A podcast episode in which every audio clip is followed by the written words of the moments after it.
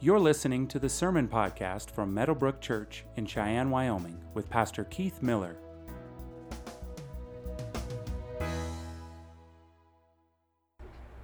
The scripture reading for this week's sermon is Jude verses 5 through 7. Now I want to remind you, although you once fully knew it, that Jesus, who saved the people out of the land of Egypt, afterward destroyed those who did not believe, and the angels who did not stay within their own position of authority, but left their proper dwelling, he is kept in eternal chains under gloomy darkness until the judgment of the great day.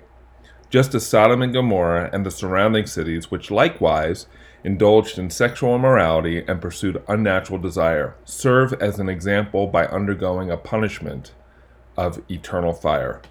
I want to encourage you that if you have a Bible, to turn open to Jude. If you don't, grab one of those uh, Bibles. It's under the under the chairs. There, there's a bunch of them. Grab one. Uh, turn open to Jude. Jude. If you're wondering where's Jude, it's right. It's the it's one page usually. It's only 25 verses, and it's just before the book of Revelation. The book of Revelation is the last book in the Bible, and so uh, that's how you can find it. There is a lot uh, to to cover, and so as we as we get there, as we get ready to hit the ground running here. Uh, I have another, uh, about 30 copies, or I had 30 copies, a number of them were taken, of the chart where I have Jude and I have its ref- how uh, it's cross references in other, in other columns here Old Testament, uh, the Gospels and Acts, uh, the Epistles and Revelation. Uh, especially this one, I think you'll find really helpful. Some of you said, "Hey, can you email that to me?" So we got your information. We're, we're sending those to you. You'll get this in the in the email. But if you haven't signed up for it yet, uh, you you can do that by filling out the little piece of paper uh, in your bulletin. Tear it off. Just say, "Hey, I want that that chart." and then put it in this box or any of the boxes on your way out. Uh, you could do that. If you're visiting with us, do, do me a favor, uh, fill this out also. Let us know how you found out about us. And then make sure you, you bring it to the person on the welcome desk. There's a gift waiting for you if you already if you have not yet received a gift. Also, you'll you'll get uh, something in the mail from me as well, uh, another gift. So, uh, so there's that. All right, we're in Jude. I uh, there are some things in this passage that I saw that I didn't see in the, you know, when I was reading through Jude 14 times during my vacation, you know, each day for 14 days, that uh, just popped out at me, and it dawned on me. I actually mentioned this uh, to somebody before the first service. I could have preached a sermon on each of these verses. I'm not going to do that. There's a lot. There's a, there's a lot here uh, there is more in my sermon manuscript than what I'm going to say today, so I would encourage you to check that out. But this is, a, this is I mean, all of Jude is very rich, but my goodness, uh, verses 5 through 7 is loaded. It's loaded. And for reasons you will see, you'll, you'll discover this as we, as we work our way through uh, these, these verses today. So, what I want to do is just kind of set things up, and then we'll dive right into these verses uh, there are going to be three stories I'm going to share uh, from Jude the story of, of the Passover, the story of, of uh, these angels that did some wacky, evil things, and then Sodom and Gomorrah. I'm going to retell those stories. I have the actual scripture passages in my sermon manuscript. I'm not going to read those for you just for the sake of time. So uh, there are three stories that Jude uses here and, and they're, they're, they, they come right on the heels of verse 2, uh, eh, well, verses 1 and 2, that Jesus called, you know, he called us, uh, that as a result of our calling, we're beloved in God the Father, and as a result of that, we are kept for and by Jesus. If you were here last week, I talked about that, I unpacked that. That there were these people who crept in unnoticed, they snuck into the, these congregations. I don't know if it's one congregation or multiple congregations that Judas had, had writ, wrote his letter to, but they, they snuck in, and we know that this isn't something that's just unique to the people that Jude wrote to. This is something that, that many of the epistles address. Even Jesus talks about it. Jesus said, Some the, the, on that day of, uh, of judgment, many will say to me, Lord, Lord, I've done this and this in your name, and I will say to them, I never knew you. So, so, so the, the, the New Testament and the Old Testament is littered with examples of these individuals who creep in, who say they belong to the people of God, but never really truly belonged to the people of God. And so Jude says in, in verse 4 that these people snuck in, and they snuck in unnoticed. Uh, the, long ago, they're, they're, they were designated to condemnation. They're ungodly, and they pervert the grace of our God into sensuality. And, and this is what marks them out. They deny our only Master and Lord Jesus Christ. So that sets up verses 5 through 7.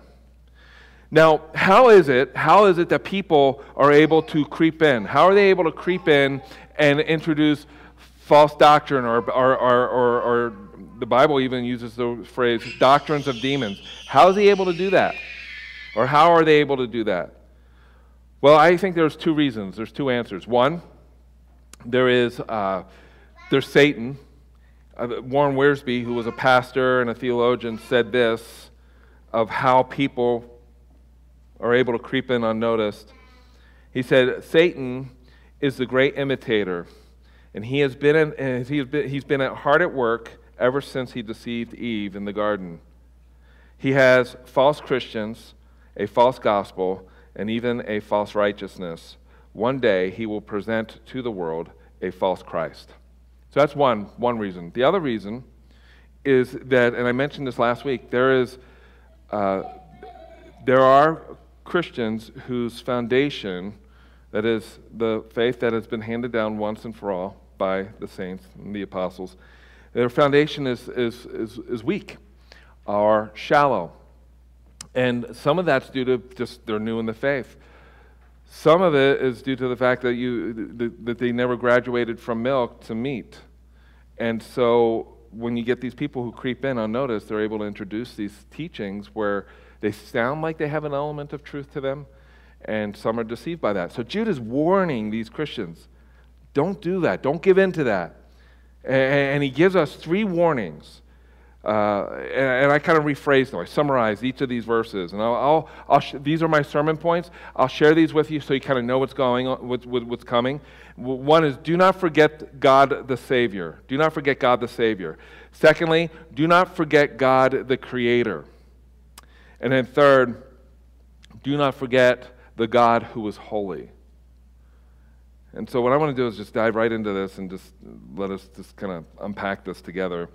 Uh, the first is that do not forget God the Savior. here's the crazy thing about, about this. This is, this is what I, I kid you not, I had never seen this before until this week. Uh, and I was doing this, doing this work that, unpa- that uncovered this uh, to me. How many of you have the new, or the NIV? Just raise your hand.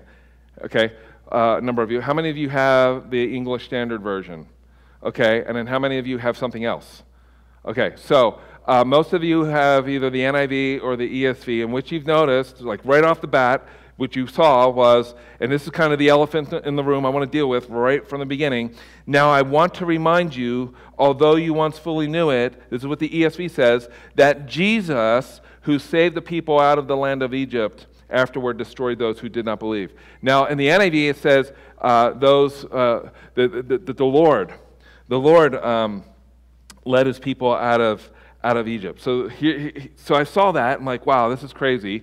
And as I, was, as I was looking at this, I thought, well, okay, what does the Greek, what does my Greek New Testament say? What word is used for Jesus there? Because I thought maybe, maybe the, uh, like, I, I, for a moment, I was getting angry with the translators of the ESV. I'm like, why, why did you do that? Um, if, if it's using the word, the Greek word kurios, which means Lord, um, it would have to use the word Yeshua if it's, uh, if, it's, if it's Greek. And so I went to my Greek New Testament. I'm like, oh, no, it, it says Yeshua. It has Yeshua there. So why NIV did you translate it Lord? So then I called Thomas uh, into my office, and so we were talking about this passage, and I said, uh, look at this thing. I, I, how, do we explain, how do you explain this? And he said, well, let me check my Greek New Testament. So he checked his Greek New Testament, and the word that he, his New Testament used the Greek New Testament was kurios, which means Lord. I'm like, okay, so what's going on here?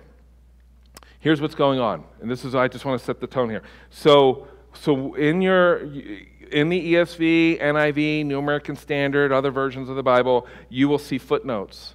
And, and you'll occasionally you'll see a little footnote that says some manuscripts use, eh, you know, this word. Other manuscripts use that word. And as I was looking at my Greek New Testament, I went to the Latin Vulgate because the King James. Some of you are like, "Come on, Keith, get get to the verse five. No, you got you got to hear this. Okay, so the the King James was was released in 1611, and it used the word kurios. That uh, that's a manuscript that they were using in Jude. It had used kurios for Lord.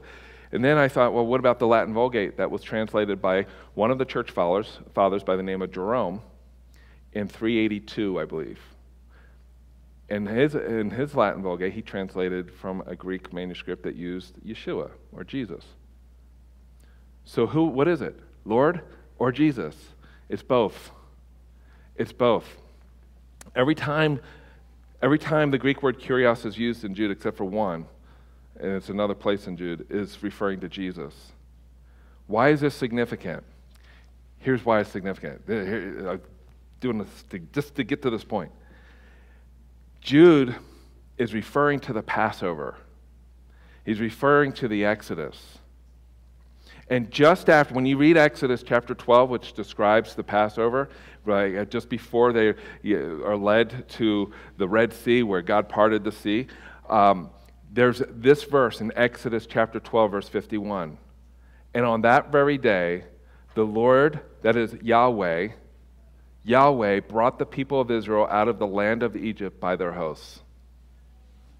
Here's what Jude is doing here Christians, do not fall into the trap of denying Jesus our only master and Lord.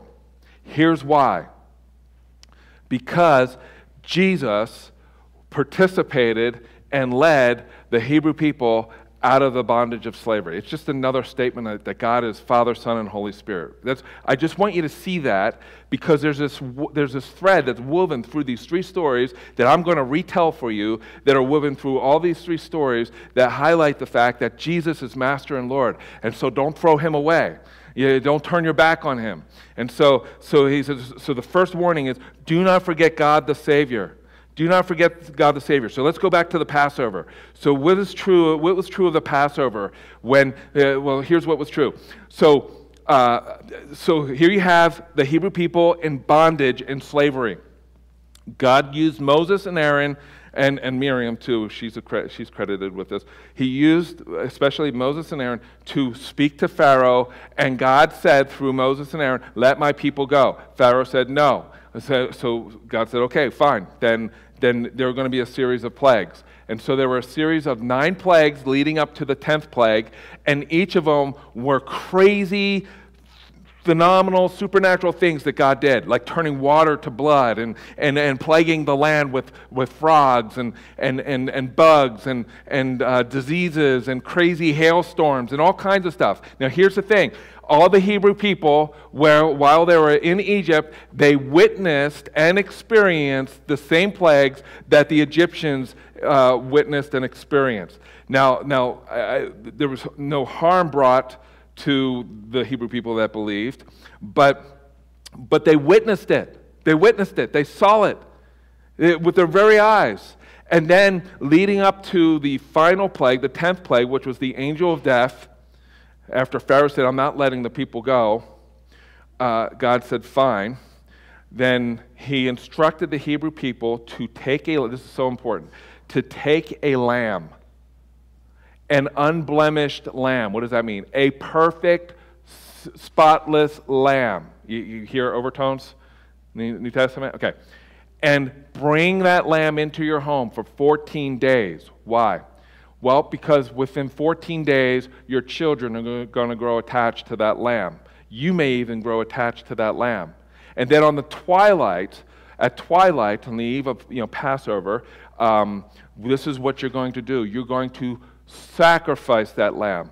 You're going to slaughter that lamb, and you're going to take the blood of that perfect, spotless lamb, and you're going to mark your doorposts with it. And the angel of death, when the angel of death comes, every home that is marked by the spotless blood of the lamb, that angel of death is going to pass over that family. And for those homes that are not marked with the spotless blood of the Lamb, the firstborn child or firstborn son will die. And that's exactly what happened, including Pharaoh's child died. His son died. And, uh, and, and so Pharaoh said, okay, get out of here. And so he released the Hebrew people. They left. And when they, when they left Egypt, they were guided by a cloud by day and a pillar of fire by night. They were led to the, where, where, the dirt and the water come together at the Red Sea. They were led to, led to that point, and somewhere along the way, on, the, on their way to that point, Pharaoh had a change of heart, and he said, I'm not going to let these people go. I'm going to pursue them, and I'm going to bring my army, and we're going and to, you know to do it. And so that's what he did. So he pursued them, and even after seeing all the plagues, the Hebrew people were like, you know, they saw the Egyptians, the Egyptian army coming, and they're like, "Did you just lead us out here to die, Moses? I mean, come on, we should have just stayed back in Egypt." I mean, already they're complaining, and so. So then God used Moses to part the sea. The Hebrew people saw God miraculously part the sea so that they could walk through it. So they walked through the land or on dry land through the sea, got to the other side, and then God closed the water, the, the sea, back on the pursuing Egyptians, and they perished. They died. The Hebrew people saw that. They also saw God rain down manna from heaven. They saw, they saw all kinds of crazy supernatural things that God did to demonstrate that He is a God who honors His promises, that He's unlike any other God because He is the true God. And so they witnessed that, and then they, as they experienced that for years, they experienced that. They finally get to the, to the threshold of the land of Canaan, the land of promise. Moses sent 12 spies into the land, and they spied out the land. They came back, and 10 of the spies said, There's no way we can take that land. There are giants in the land, Nephilim, uh, they're in the land, these crazy beings, and, and, and we're like grasshoppers in their sight. There's no way we can do it. Two of the other spies, by the name of Caleb and Joshua, said, No, we can because of what God has promised. And God has demonstrated that He can do the impossible. And, and, and so so you had this happen, and the people heard this, and they sided with the 10 spies, and they agreed, we can't take the land because the, what's in the land is just too big for God to handle. And God judged them, and that generation died.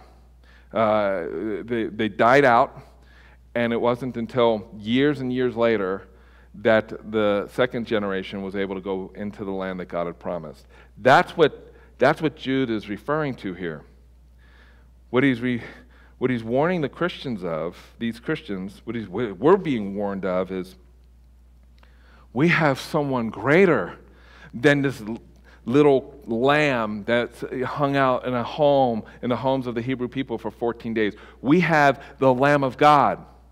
We have the Lamb of God who was slaughtered on our account for our sins in our place. He was hung on a cross, he was buried in a tomb, and on the third day, he did something even greater than the parting of the Red Sea. He conquered death. And so Jude's saying, don't, don't be like, like the Hebrew people who were so close. They were so close. And it was with, the promise was within their reach, and they, and they failed to, to grasp it because they did not believe the, the, the, God of, of, of Abraham, Isaac, and Jacob. They didn't believe that this God was ca- capable of fulfilling his promises. And Jude is saying, don't be like that person. Don't be like that person. We have something better than what they had.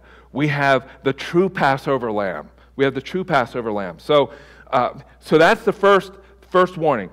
The first warning is believe, believe in this Jesus, who is Master and Lord. Believe in him and believe his promise that his promises are sure. And if you believe that he's Master and Lord, it will affect your life. You'll cross over into the land of Canaan. you'll, you'll be like Caleb and Joshua. God can do it. Like that, that will be your posture. If Jesus said it, I believe it. And so, so that's the first warning. The, the, the, the second warning is do not forget God the Creator. Now, these are sequential. Like he, Jude does something so amazing here. So he starts with unbelief, and then he, he moves to uh, these, the, the story of these angels who who, who rebelled against God. They rejected God as creator, or they re- rejected the, the, the order of God's creation because they rejected God. Here you have these angels who were in the presence of God Almighty. They worshiped him, they saw him, and they rebelled. You can read a little bit about that in I think, uh, Revelation 12 and I think Isaiah 14. But they, they rebelled. And, and so they're called fallen angels. We also, they're also known as demons. Satan is one of them. And so Jude says here in verse 6, don't miss this. He says, And the angels who did not stay within their own position of authority left their proper dwelling. He judged them. Now the question is, what, what, what did they do? What did they do? And, and the Apostle Peter in 2 Peter talks about this too. So what did they do? Well, I think what Jude is doing is he's referring back to a, a chapter in Genesis, Genesis chapter 6, something that happened just before the flood. And I'll read the passage for you. I believe I have the words on the screen here. This, this is the one passage I'll read for you so you can see it. When man, when man began to multiply on the face of the land, and daughters were born to them, the sons of God saw that the daughters of men were attractive, and they took as their wives any they chose. Then the Lord said, My spirit shall not abide with man forever, for he is flesh.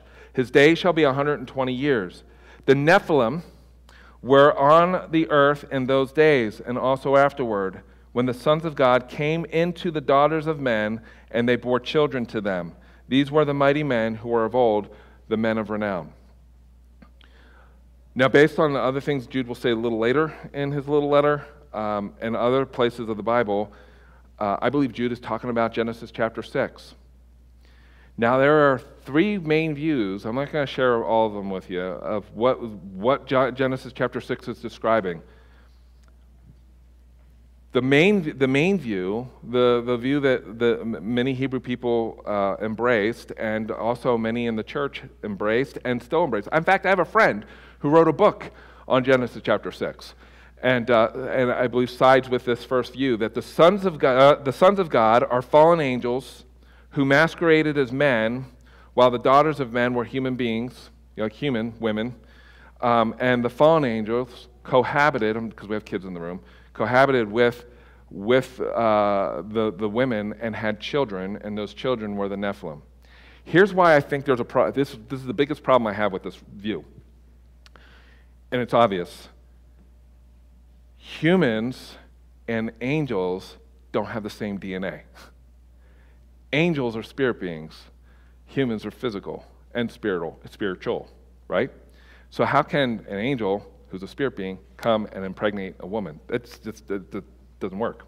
So the only being that's capable of doing something on that scale in a miraculous way is God the Father, who the Spirit of God overshadowed Mary and fertilized her human egg, and you have Jesus. Okay, so that's a whole other thing. But this is why I could have three sermons on each of these verses. Um, so what's going on here?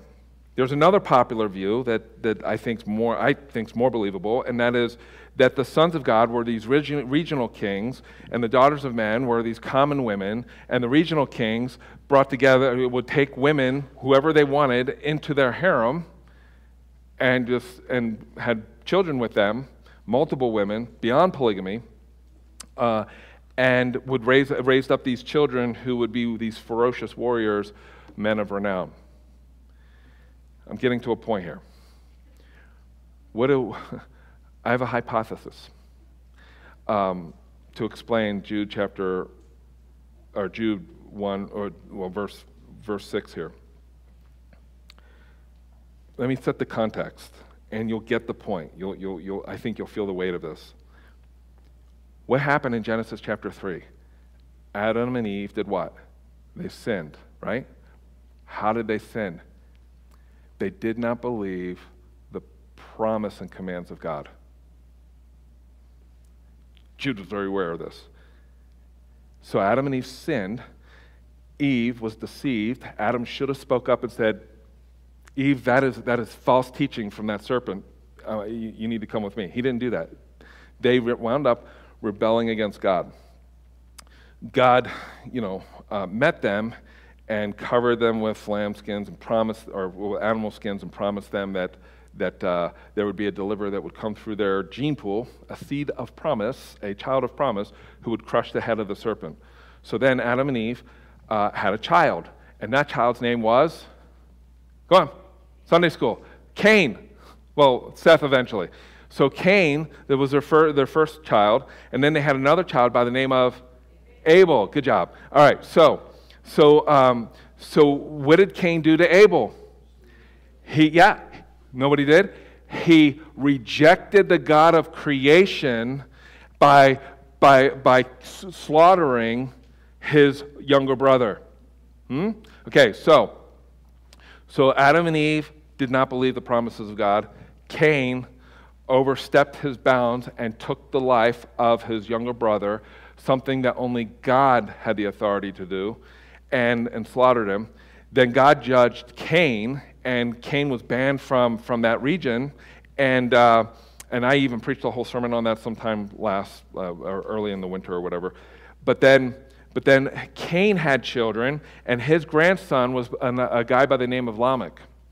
And Lamech, uh, we're, when we're introduced to him, uh, he had, not only was he violent, he said, you know, um, Cain was promised that if somebody hurt him, that God would judge that person sevenfold. But I'm telling you, there was somebody who hurt me, and there was somebody who touched me, and I poured out my wrath on that person 70 times fold on that individual. Meaning, I don't, so Lamech got to the place where I don't give a rip of what God thinks. I, uh, he's super violent. And also, he introduces polygamy, multiple wives. And he says, he, he, says, he talks to his two wives in that passage. That's Genesis chapter 4. Then you come to Genesis chapter 6, and you have that the earth is exceedingly violent and wicked, and you have these sons of God who are taking on multiple women into their harem. Do you see the connection? So, where do the angels fall in, in, in this whole story? Fallen angels. Here's, here's what I think happened, and this is why I think it makes sense. What we, and based on what we know from history and also our Bibles, what are fallen angels able to do? What is the one thing that they are able to do? They can possess human beings right? Demonic possession. We see it all throughout the Gospels. Um, I've, you know, some people have experienced it. They're able to do that. Uh, what we know from, from antiquity is, and it still goes on today in some cultures, is that, especially in third world countries, the, that there are people groups that honor the display of power, supernatural power. So they worship these different gods and they invite these deities who are demons. That's what the Bible says. Any idol is a, behind every idol is a demon. They invite them into, into themselves uh, to empower them. And I think that's what's going on here. You have these regional kings, these regional rulers who are extremely violent, who worship not the God of the Bible, not the God of Adam and Eve, but they worship their own idols, and they invited these deities into them.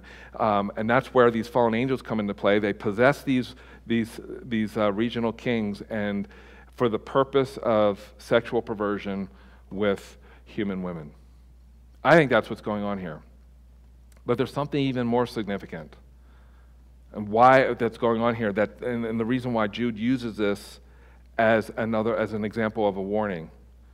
And that is what marriage points to. What is marriage?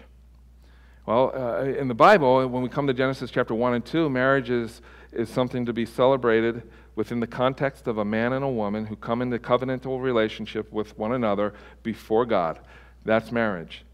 But as we read the Bible, what we learn in like places like Ephesians chapter 5 is that there's this great and profound mystery behind marriage that God intended all along for it to be a portrait of. And that is, it wasn't just about two people who love each other coming together and having children together. It's more than that. It's a portrait. It's, it's, it's pointing to something greater. And what is that something greater? Well, it's something that, that's something greater, something that the angels were aware of. And, uh, and, and Paul even talks about it in Ephesians chapter 5. And so let's read this together. Ready? Therefore, a man shall leave his father and mother and hold fast to his wife, and the two shall become one flesh. This mystery is profound, and I am saying that it refers to Christ and the church. Yeah, you can, you can stop there. Um, he's saying that it refers to Christ and the church. That, that the institution of marriage in Genesis 1 and 2, before the fall in Genesis chapter 3, was meant all along to point to Christ's relationship to the church. So, what is the one thing that the demonic world absolutely loathes and hates? Well, they hate God and they, and, and they hate this, this idea of redemption and they hate what marriage points to. That's why marriage is under attack today. Um, I'm, I'm, uh, I'm convinced of it. And so, this is why, this is what I believe what was happening here. And Jude says, you can go from a, a, a lack of faith where you don't believe the promises of God, and that can evolve to you don't even, you don't even honor the, the things that God has called good. You, you don't even honor the fact that God is master and Lord over your life. And then he, he gives us a third illustration. But, but here, here's what I just want you to just to stew on for just a few seconds so that you're bothered by it. These angels who have fallen that Jude talks about were in the presence of the living God. Like they were there. Like if you're like if you're like one of those people I've had conversations with, well, if I were in heaven, I could see God face to face, then I would worship him. These creatures, these angels worshiped God face to face and they rejected him. Uh, and, they, and they had fallen. And Jude is saying, if angels can do that, so can you, those of you who've been exposed to the gospel of Jesus Christ, who've heard about his death and resurrection, and have seen his power demonstrated and worked through the lives of those around you, you know, family members and friends and so forth and so on. You've seen the resurrection power of God and active uh, uh, and changing the, the lives of individuals that you know. That if you were able to see that, you could still wind up like these angels, these fallen angels. Which leads me to the third point and that is do not forget the God who is holy. So, so what does Jude do? He, he goes right into the story of Sodom and Gomorrah. Now, how many of you are familiar with the story of Sodom and Gomorrah? Yeah, most of you. Um, you can read about it in Genesis chapter 18 and 19. I'm going to retell the story for the sake of time, but I want to set it up for you because um, it's easy to miss certain some key things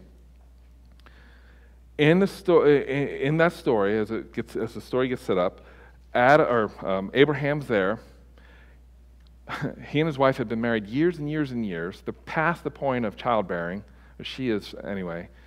And, and God had promised Abraham not long before chapter 18 that, that he would make sure that Adam, or not Adam, sorry, Abraham and Sarah would have a child. And so then we come to chapter 18, Abraham's hanging out, and he sees these three men walking towards him. This is, this is staggering. He's seeing these three men walking towards him, and they're before him. And, uh, and they, share a meal with him. He has a meal prepared for them. And, and it, it doesn't take long before you notice that the one, one of the three men that's speaking to Abraham is Yahweh. One of the three men is speaking to Abraham as God in flesh or in the form of man. Hmm? Um, and so, so as he speaks to him, Yahweh, that's the word that's used to describe this, and this, this one man. The other two, it becomes very obvious that they're angels. He tells Abraham that he's going to destroy Sodom and the surrounding cities because of their sin. And then there's this dialogue between Abraham and this and God. And and the dialogue goes something like, if there's 50 people in the city, will you spare it? And, and, and Yahweh says, yes. Yeah, I'll spare it. Well, and it gets all the way down to, I believe, 10. If there's 10 righteous people in the city, will you spare it? Well, yes, because there's no righteous people. A, a, a case could be made that not even, not even his, his, Abraham's nephew Lot is righteous. But God spares Lot and offers, you know, uh, an exemption to Lot's family from, from judgment.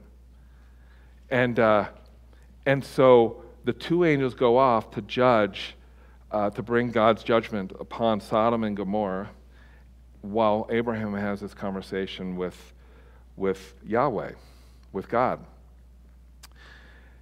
so they th- so so that's the, the, so then the story picks up with Sodom and Gomorrah. So the two angels walk into Sodom, walk into Sodom, and Lot sees them and says, "Hey, it's not safe for you to be out here. Come with me. Stay in my house." Uh, for the evening. And so they said, okay. So they stay with, with Lot, but news spreads that there's these two men that have entered into the city. And what we learn from the passages in, in Jude and other places in the Bible is that they know there's something more going on with these men. And so what do they want to do?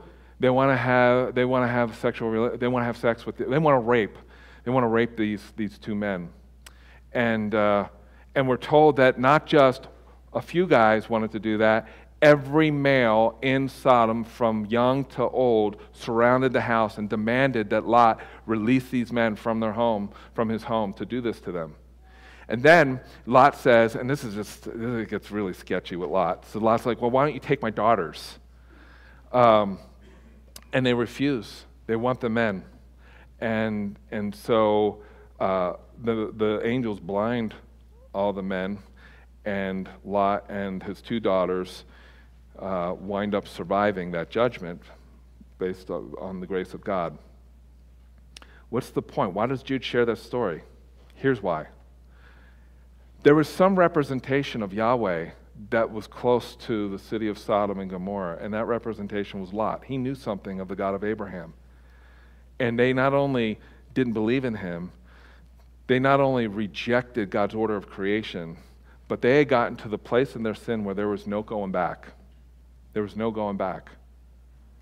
And that's the point that Jude is, is, is warning these Christians of. He's like, don't, don't do what, what these people did. Like, like what, what the Hebrews did when they were on the threshold of God's pro- of, of receiving God's promise, they, they rejected it. And then, and then don't be like these, these angels who perverted you know, the institution of marriage. Like don't, don't be like them by denying the God of all creation and rejecting Jesus' authority over you as master and Lord.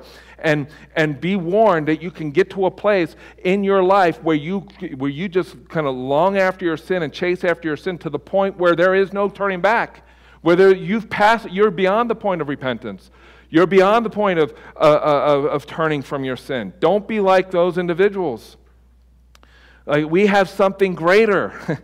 We have the Passover lamb. We, we have the, the, the, sinless, spotless Lamb of God who died in our place, on, uh, was buried in a tomb, and on the third day rose from the grave. You, Christians, have been redeemed by that Lamb. Meadowbrook, you have been redeemed by that Lamb if you believe, if you placed your faith and trust in Jesus. Don't ever let that go.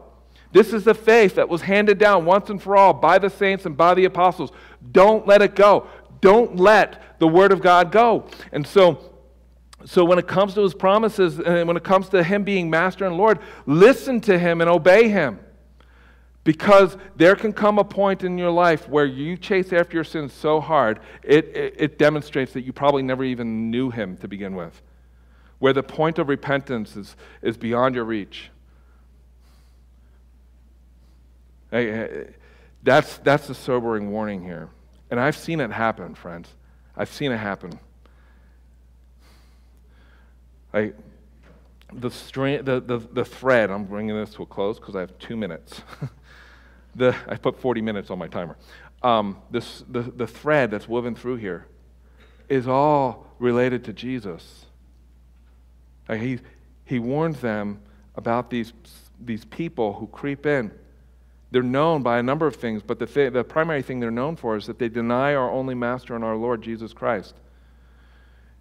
And these three, three illustrations show us that you, you can move in that direction to where you land with denying Jesus as your only master and Lord. He says, Don't do it. Don't do it. Like Jesus is the Passover lamb. Marriage is a portrait of Jesus' relationship to the church. Like God, God is a good God and uh, his, his commands are intended for our joy and his glory. And so there's uh, some things I just want to point out to you as I draw this to a close, and that is one, let's go to the next slide. Um, let's go to the next one. There we go. If Jesus is truly Master and Lord, then you must obey what He has commanded and trust that His promises are sure. I guess the, that's the first point, like Jude wants us to get. Second, let's go to the second one. That if Jesus is truly Master and Lord, then do not presume that His mercy and grace is a license to sin. That he saved you. he saved you for the purpose of redeeming you. And the reason why he redeemed you is so that you can, so is, was towards holiness, so that you would represent him as, as, as the son or daughter of the living God. Like we're called to holiness. Here, here's the, the, the, the, interesting thing. There's another verse that you'll see on the chart if you get one. Um, in Leviticus chapter 11, verse 45, uh, again, it's just saying the same thing Exodus chapter 12 says, but it adds a sentence to it that, For I am Yahweh who brought you out of the land of Egypt to be your God. And then he adds, You shall therefore be holy, for I am holy.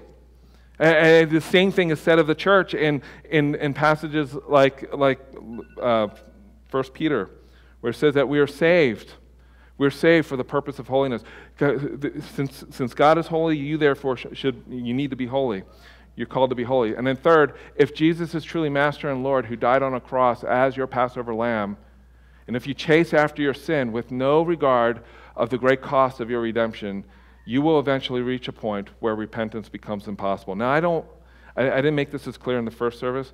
I don't think that's possible for the person who's genuinely, truly saved. I think you will hate and, and be repulsed over your sin if you're a Christian. If you're not a Christian, I think you'll just chase after your sin with no regard to what God thinks. If you don't, th- if you don't have any regard to what God thinks about your sin, you're probably not a Christian. Your heart hasn't been changed. Um, but the warning is the same, though, and it's serious. There's a there's a passage that I want to share with you. It will be on the screen, and the worship team can come up. And it's found in Hebrews chapter 6. Hebrews is a sermon. The, the book of Hebrews is a sermon written to the church.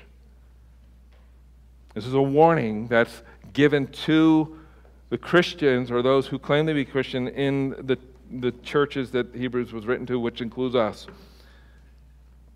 But before I even read that, I just want to, I, I, didn't do this with the first service. I just want to remind you of something Jesus said in his Sermon on the Mount. He said, Everyone then who hears these words of mine and does them will be like a wise man who built his house on the rock. And the rain fell, and the floods came, and the winds blew and beat on that house, but it did not fall, because it had been founded on the rock. And everyone who hears these words of mine and does not do them will be like a foolish man who built his house on the sand. And the rain fell, and the floods came, and the winds blew and beat against that house, and it fell, and great was the fall of it. Hebrews chapter 6 is saying something very similar to that. And I just want you to hear this, and I want you to see it. And if you have a Bible, you might even want to turn open to it and mark it in your Bible. It says this Therefore, let us leave the elementary doctrine of Christ and go on to maturity, not laying again a foundation of repentance from, from dead works and of faith toward God and of instruction about washings, the laying of, uh, on of hands, the resurrection of the dead, and eternal judgment. And this we will do if God permits. For it is impossible in the case of those who have once been enlightened, who have tasted the heavenly gift, and have shared in the Holy Spirit, and have tasted the goodness of the Word of God and the powers of the age to come, and then have fallen away, to restore them again to repentance, since they are crucifying once again the Son of God to their own harm and holding him up to contempt. For the land that has drunk the rain that often falls on it and produces a crop useful to those who, whose sake it is cultivated receives a blessing from God. But if it bears thorns and thistles, it is worthless and near to being cursed, and its end is to be burned. That's sobering. That's sobering. Here's what I want to leave with you. We're going to sing a song. There are two bookends to Jude that I absolutely love. The first bookend is the first two verses. To those who are called. If you're a Christian in this room, you have been called. And this is what you know that you are beloved in God the Father. It's an agape love, it's an unconditional love. And because you're uh, beloved in God the Father, you know that you are kept for and kept by Jesus Christ. That's who you are. That's who you are. And, and, and the mercy and peace and love is, is, is your experience. It's what God is lavishing upon your life as His child. If you are called and beloved by God the Father and kept uh, for Jesus, you are a child of the living God. And the, the, the, the end, the, the, the other bookend at the end of Jude is the doxology. And, and maybe you're wondering, how do I keep myself from being like, like falling into the trap that, the, that these warnings are designed to keep me from falling into? Like, how do I do that? Contend for the faith. Hold on to the faith that was once delivered to you by the saints and by the apostles. Hold on to it. Hold on to Jesus as the perfect, spotless Lamb of God who died in your place, was buried, and on the third day rose from the grave and is coming again to judge the living and the dead. Hold on to that. And then hold on to the truths of Jude, verse 24 and 25. Hold on to the one who is able to keep you from stumbling and to present you blameless before the presence of his glory with great joy. To the only God, our Savior, through Jesus Christ our Lord, be glory, majesty, dominion, and authority before all time, now and forever. And all God's people said, Amen. Let's stand and let's sing. Thank you for listening to the Meadowbrook Church podcast. For more information about our church, visit meadowbrook.org.